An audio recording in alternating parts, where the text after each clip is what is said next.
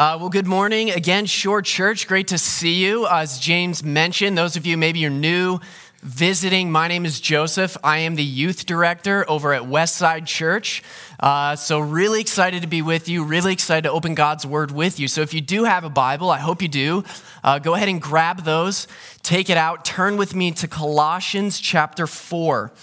Colossians chapter 4. Now, if you're new to the Bible, as we all once were, uh, we have Bibles in the back. You can look on your phone, download the app, whatever works best for you, but just want to make sure uh, that you have that text in front of you uh, this morning. So, as James mentioned, again, we're wrapping up your series through the book of Colossians. So, when James emailed me, was like, Hey, do you want to preach? I was like, Yeah, totally. He was like, Hey, how about Colossians? I was like, Dude, I'm totally there without reading the passage. Uh, and then I read the passage and I was like, What the heck is this? Um, if you look down at your passage, you'll see this is basically uh, just a, a list of names. So, we have Tychicus, we have Onesimus, we have some guy named Aristocats. Uh, and it's just, it seems like if you're like me and you're reading through your Bible and you come to this passage, if you're like me, uh, this is something that you would tend to just skip. Eh, you're like, give me to the good stuff, give me to the theology. Like, I don't care about these end credits of the movie. Uh, I just want like the real things going on. But, uh, I think there is something in here for each of us this morning. This is part of God's word. This ultimately points us to Jesus. And so there are things in here for us to glean together. So there's, there's a lot going on in these few verses than we would typically think. So it, I honestly couldn't be more excited, and it couldn't be a more appropriate way to end this series, as we'll see. Uh, so would you stand with me, uh, Shore Church, as we read Colossians 4? Stand if you're able to. Um, we're going to read verse 7 uh, through the end of the letter, verse 18. Uh, Paul writes this. Tychicus will tell you all about my activities. He is a beloved brother and faithful minister and fellow servant in the Lord. I have sent him to you for this very purpose, that you may know how we are and that he may encourage your hearts. And with him, Onesimus, our faithful and beloved brother, who is one of you. They will tell you of everything that has taken place here. Aristarchus, my fellow prisoner, greets you, and Mark, the cousin of Barnabas, concerning whom you have received instructions. If he comes to you, welcome him. And Jesus, who is called Justus. These are the only men of the circumcision among my fellow workers for the kingdom of God, and they have been a comfort to me. Verse 12. Epaphras, who is one of you, a servant of Christ Jesus, greets you, always struggling on your behalf in his prayers that you may stand mature and fully assured in all the will of God. For I bear him witness that he has worked hard for you and for those in Laodicea and Hierapolis. Luke, the beloved physician, greets you, as does Demas. Give my greetings to the brothers at Laodicea and to Nympha and the church in her house. And when this letter has been read among you, have it also read in the church of the Laodiceans, and see that you also read the letter from Laodicea. And say to Archippus, see that you fulfill the ministry that you have received in the Lord. I, Paul, write this greeting with my own hand. Remember my chains. Grace be with you. Uh, this is God's word. You can be seated. Well, it was a cloudy and freezing day uh, in the month of May when the impossible situation began. Um, during the early stages of World War II, the German army had invaded the Netherlands, which set off a chain of reaction that ultimately led to over 400,000 troops trapped in France with the German army to the south and the English Channel to the north. So, if you know your World War II history, you'll know that this is referred, referred to as the Battle of Dunkirk, which was recently just made into an incredible uh, movie. Now, obviously, Britain and France, they wanted to get their boys out of uh, France and freed, bring them to safety uh, and free from the threat of the Germans coming up from the south. But due to uh, the threat of German submarines and the weather being really bad in the port at Dunkirk, uh, both of those Royal Navies were unable to bring in their massive carrier ships to free these troops. And so they were just trapped on the beach. They had nowhere to go. They couldn't go to the south. They obviously couldn't go into the English Channel, and east and west was blocked off. So 400,000 troops, they're locked on the beach. There is nowhere to go. So, what ended up happening was these civilians stepped up to the plate. So, these Irish and these Dutch and these French civilians leveraged what they had in order to partner with these uh, countries to get the boys out of Dunkirk. So they got in their little tugboats and their fishing boats and their private yachts, uh, and they set off 75 kilometers across the English Channel to save these troops. Now, these civilians didn't have much. There are these little boats. Maybe they could take 5, 10, 15, maybe 20 or more across the English Channel, but they saw themselves as part of something bigger than what they were able to provide. If they would have just looked at their boats or, or looked at who they are, they weren't even their own countrymen, some of these people, but they were willing to step up, step into action, and say, I don't have much, but I'm going to partner with these uh, countries, and I'm going to leverage what I have for the sake of rescuing people. And history tells us that's exactly what happened. The heroes of the Battle of Dunkirk were these everyday, normal civilians who had resources, even though they didn't feel like it was much or didn't feel like it was good as other people's, but they leveraged those, what they had, to rescue troops from the threat of death. So their willingness and humility and action ended up changing the course of the entire war and history itself. Now, in a lot of ways, um, these civilians in these little, little motorboats are a picture uh, of what Paul is talking about in our text for today. So, Paul here is describing what happens when people see themselves as part of something bigger than themselves and are willing to leverage their time, their gifts, their abilities, and their resources for the sake of the gospel going out and making Jesus known. So, this morning, very simply, I want us to consider two questions as we walk through this text. Again, end of the series, it may seem like just a list of names. Uh, you may be looking at this list and you're like, uh, okay, my name's not in here, so what does this have to do with me? Uh, unless your name is, of course, Onesimus, in which case you can just not listen to me because you're a baller, anyways. But I want us to consider what does God have for us in this passage. So, two questions I want us to consider uh, as we walk through this test. The first question I want us to consider is this What is your personal role in the kingdom of God? What is your personal role in the kingdom of God? So, if you look down at your passage, you'll see that Paul starts off by talking about some people that are very important to him. He describes each person and he writes a little bit about each person, greeting them or giving them uh, a bit of encouragement. And as we walk through each of these people, uh, I want you to partner with me in this and just do a bit of compare and contrast between your life, your situation, your resources, your background and the background of these brothers and sisters that we read about.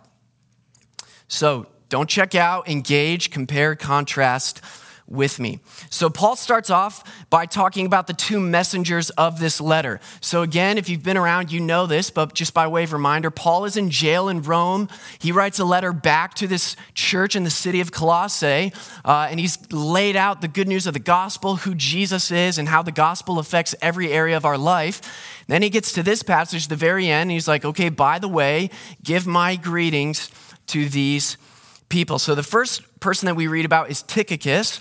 Uh, Tychicus was an, an, a native of Asia Minor, and he was a member of Paul's ministry team. So you can read about him more in Acts 20, but he carries this le- letter with him. Paul writes that he is a beloved brother, a faithful minister, and a fellow servant in the Lord. He also mentions that his desire is for Tychicus to, quote, encourage their hearts. Now, as Tychicus brings this letters, there's a lot of ways that he could could have encouraged their hearts. Maybe it would have been preaching or teaching or leading worship. Uh, it could be maybe the, the big ministries in a church, but encouraging people's hearts could take place in serving or praying with one another or leading a Bible study or being hospitable or giving. Um, it could be through kindness or through prayer or worship. There are a lot of ways that Tychicus could have encouraged people. And for us here this morning, there's a lot of ways for you as the Shore Church to encourage people. Paul then mentions Onesimus, uh, and Onesimus was a servant of Philemon. And if that name rings a bell, it's because Paul actually wrote a letter to Philemon. It's another book in the Bible. Uh, and Onesimus was one of Philemon's servants, or another way you could say that was his employee. And what ended up happening with Onesimus was he stole from Philemon and then he fled. And so that was the situation between Philemon and Onesimus. But eventually, uh, Jesus got a hold of Onesimus' heart and he came back. He repented. He confessed his sin. He acknowledged Jesus was king. And in his letter to Philemon, Paul tells him to accept Onesimus back as his brother. Now, notice how Paul describes this man who betrayed Philemon. Paul says that Onesimus, since repenting and confessing Jesus as Lord, is a faithful and beloved brother and is one of you. This change highlights the transforming power of the gospel because the gospel has a power to give you a new identity. Onesimus was not marked by who he was or what he had done or the sins that he had committed. First and foremost, Onesimus was a child of the king who was accepted, who was beloved, who was forgiven and righteous because of his faith in the finished work of Jesus for him. Which is such an incredible encouragement for us in the room who struggle with our identity, right? Those of you who, like me, um, we have a tendency to think that we are what we can accomplish, or we are what we can do, or we are our past. We are the abuse that has been done to us. We are our divorce, or our bank account, or our regrets, or our shame. But, Shore, Church, if you've put your faith in Jesus, God sees you the same way that Paul saw Onesimus a faithful and beloved brother or sister, regardless of what has happened, is happening, or even will happen in your life. Nothing can separate you from the love of God in Christ. Not your kids' behavior or your quarterly earnings or your loneliness or even your faithfulness to your Bible reading plan or your past abuse. Nothing can separate you from God's love because you have Jesus' righteousness credited to you. So rest in Him this morning. So, after talking a bit about the messengers of this letter, Paul goes on to talk about a few more brothers and sisters uh, that he wants to talk about. He mentions Aristarchus, uh, who Paul says is a fellow prisoner with him. So, this is somebody who Paul has been suffering with, who has been in jail with him because of his faith in Jesus. This is a brother of Paul who has gone through the thick and the thin with him. Uh, he then moves on to talk about Mark. And Mark, again, if that rings a bell, it's because there's a book of the Bible, the gospel according to Mark. Now, this is the same person as John Mark. So, Mark and John Mark, same person, just depending on the context. And what's interesting to know about John Mark is that he actually accompanied Paul on Paul's first missionary journey. So John Mark teams up with Paul and Barnabas. They go on a missionary journey together. They're doing ministry, they're preaching, they're planting, everything's going great. And then the Bible says that there's a sharp disagreement between John Mark and Paul and Barnabas.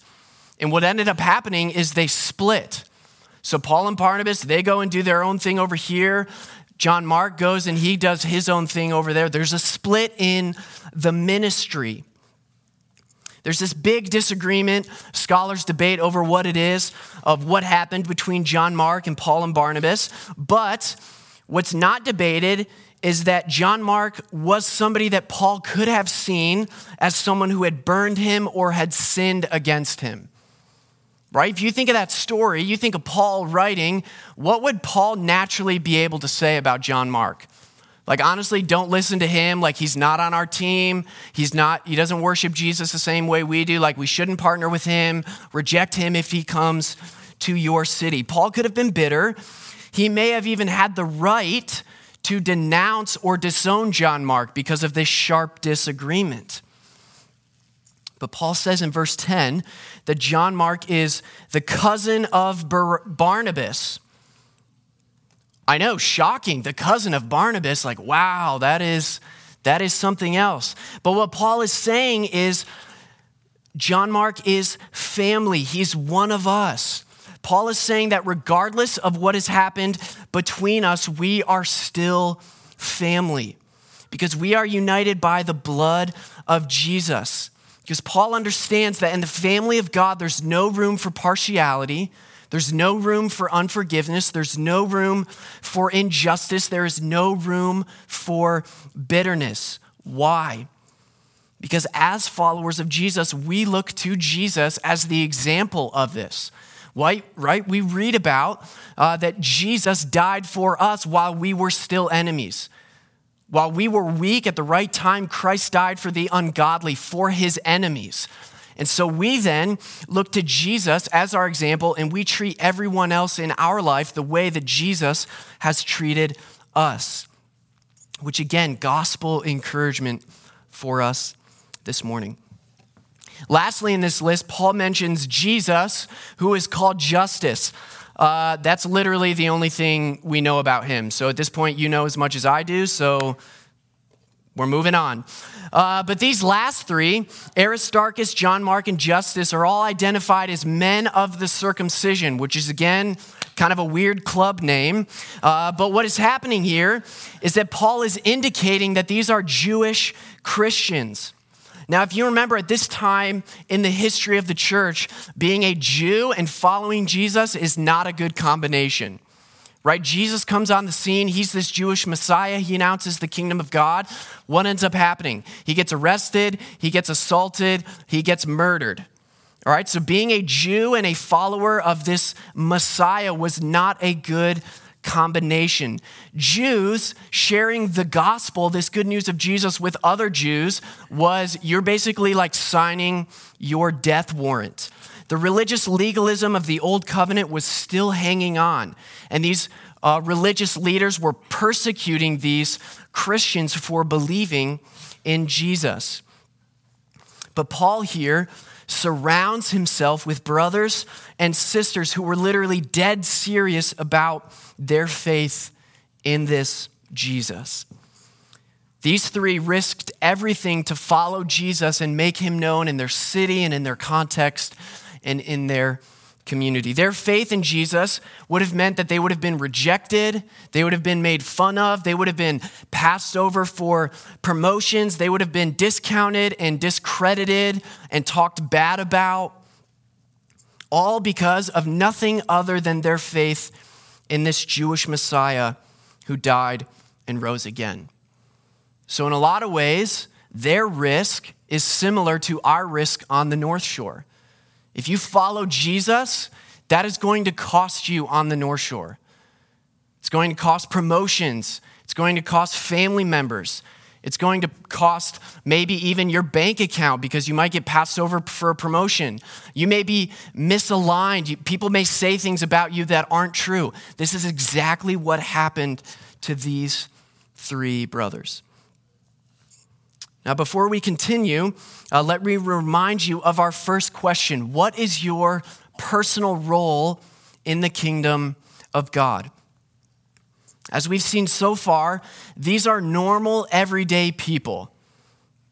All right, these are, these are guys who are just coming along with Paul. They're not these amazing church planters. They're not these like great preachers or worship leaders. These people are not verified on Twitter. These people don't get talked about in the mom's club as like having it all together. These are just normal, everyday people who see their part in the kingdom of God as something bigger than themselves. We see prisoners and encouragers and colleagues and ministry team leaders and evangelists and even Justus. We don't even know anything about the guy. But Paul says, this guy is on our team. They're just being faithful to what God has called them to do. And that's not even everyone. Look with me uh, at verse 12. Paul talks about Epaphras next. Now, if you've been around Shore Church the last couple months, you'll, you'll hopefully recognize this name because Paul mentions him earlier in chapter 1.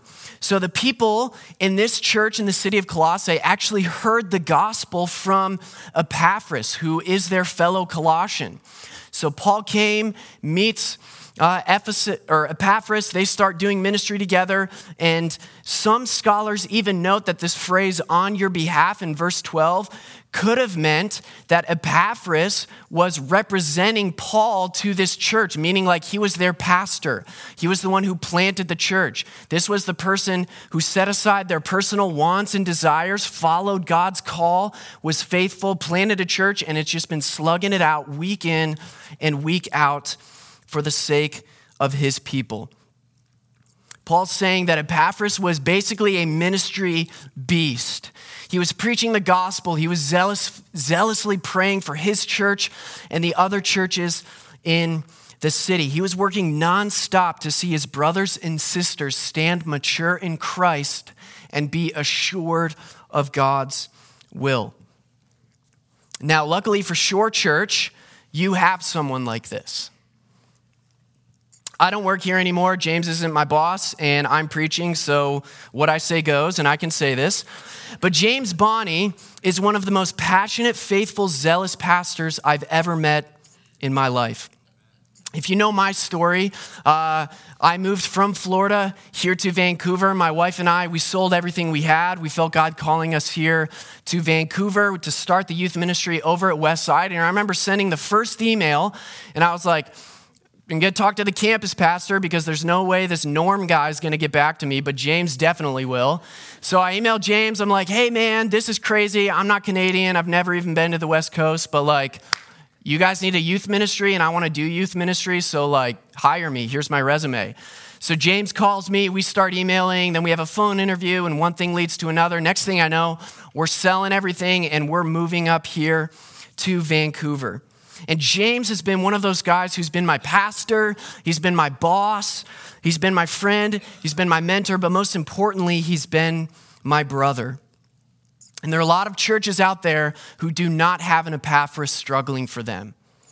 They have people at the helm of the church who want to build their own kingdom, who want to build their follower base, who want to get the tweets out.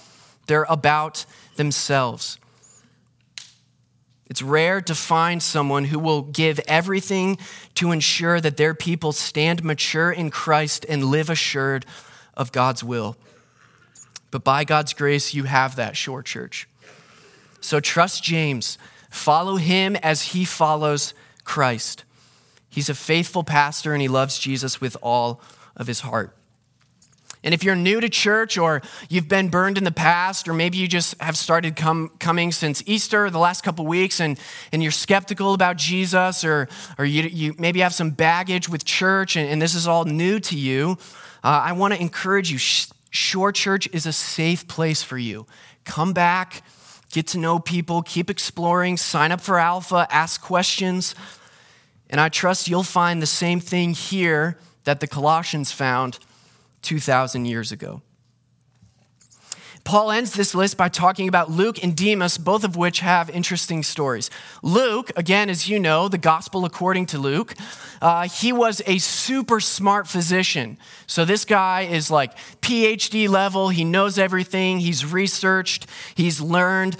Luke was actually a Syrian, uh, which was to the north, and Luke did not grow up in a Jewish faith.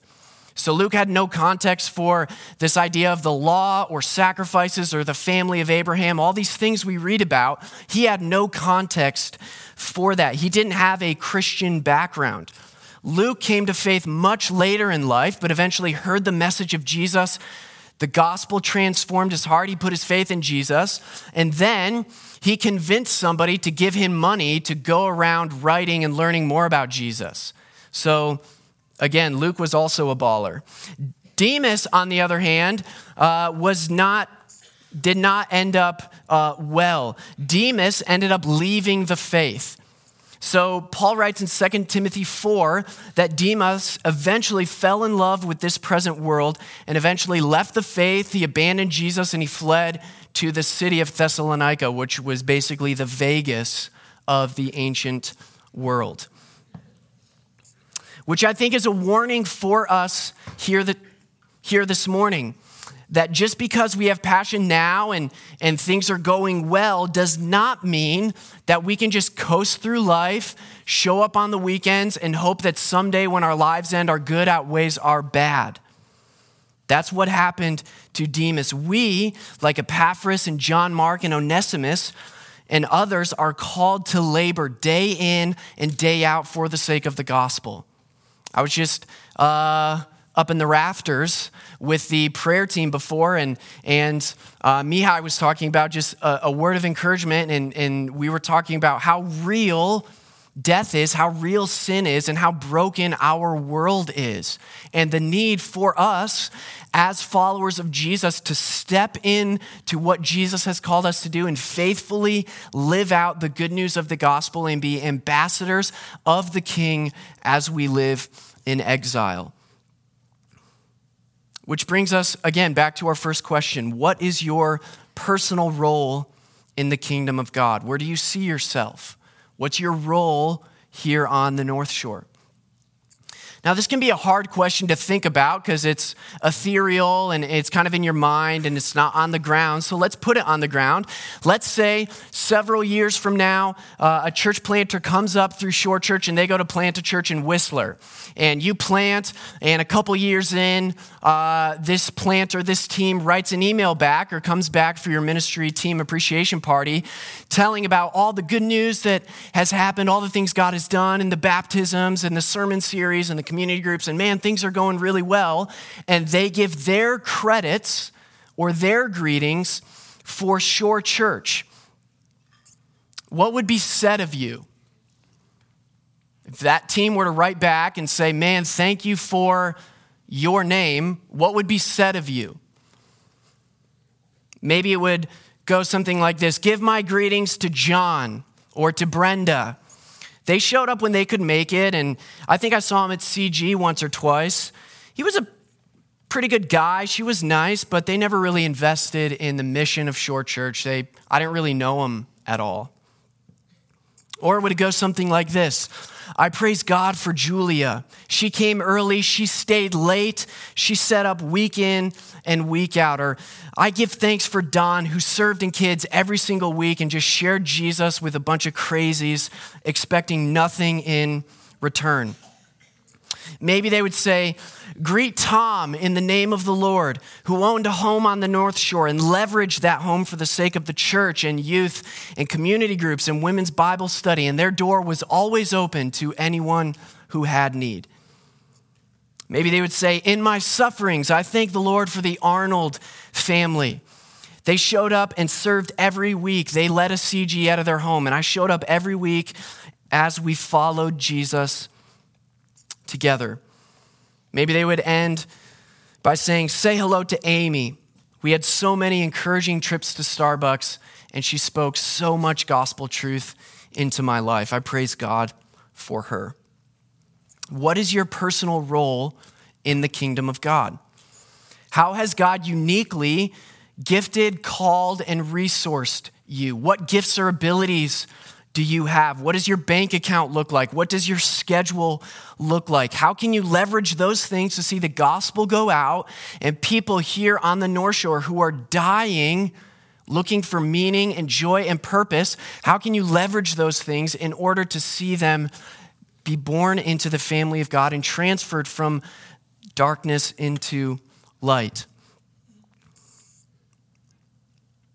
Maybe it's serving on one of the ministry teams, or maybe it's leading a Bible study, or using your house, or your time, or your bank account, or your energy. Maybe it's teaching and preaching. Maybe God's calling you into ministry. Maybe you just want to every single day pray for the shore church, and that's your role. That's what you feel God calling you to.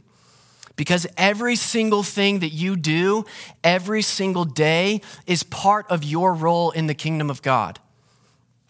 Every load of laundry, every meeting, every email, every kilometer logged in the car, every diaper, every minute of your suffering, every inch of pipe and drape, everything matters when you understand your role in the kingdom of God. But the question is not just what is your personal role in the kingdom of God. The second question we see in our text is what is your corporate role in the kingdom of God? Collectively, as the Shore Church, what is your corporate role? In verses 15 to 17, Paul shifts from talking about specific individuals to talking about entire communities.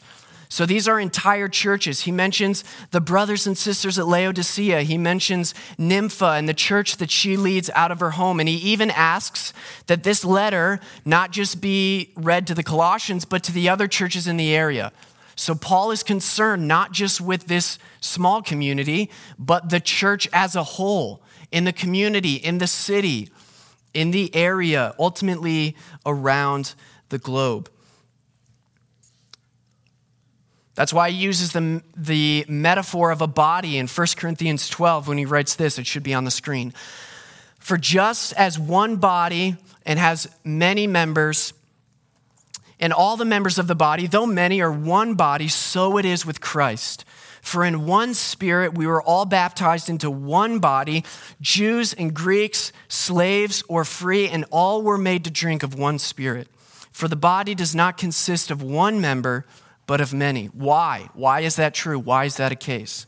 Well, he goes on to write that there may be no division in the body, but that the members may have the same care for one another. If one member suffers, all suffer together. If one member is honored, all rejoice together. Now you are the body of Christ and individually members of it. Paul wanted the Colossians to see that they are part of the body, and every member of the body is important.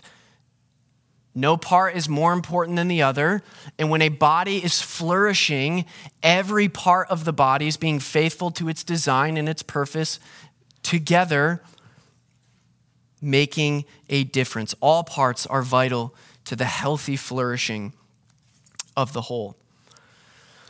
A few years ago, I read about uh, a man named Adoniram Judson, uh, who was a missionary from North America to what is now Myanmar uh, in the 1900s. So when, when Judson was 24 years old, uh, he left everything that he had. He got on a boat. He sailed from North America all the way over to Myanmar, which is east of India, uh, to reach an unreached people group.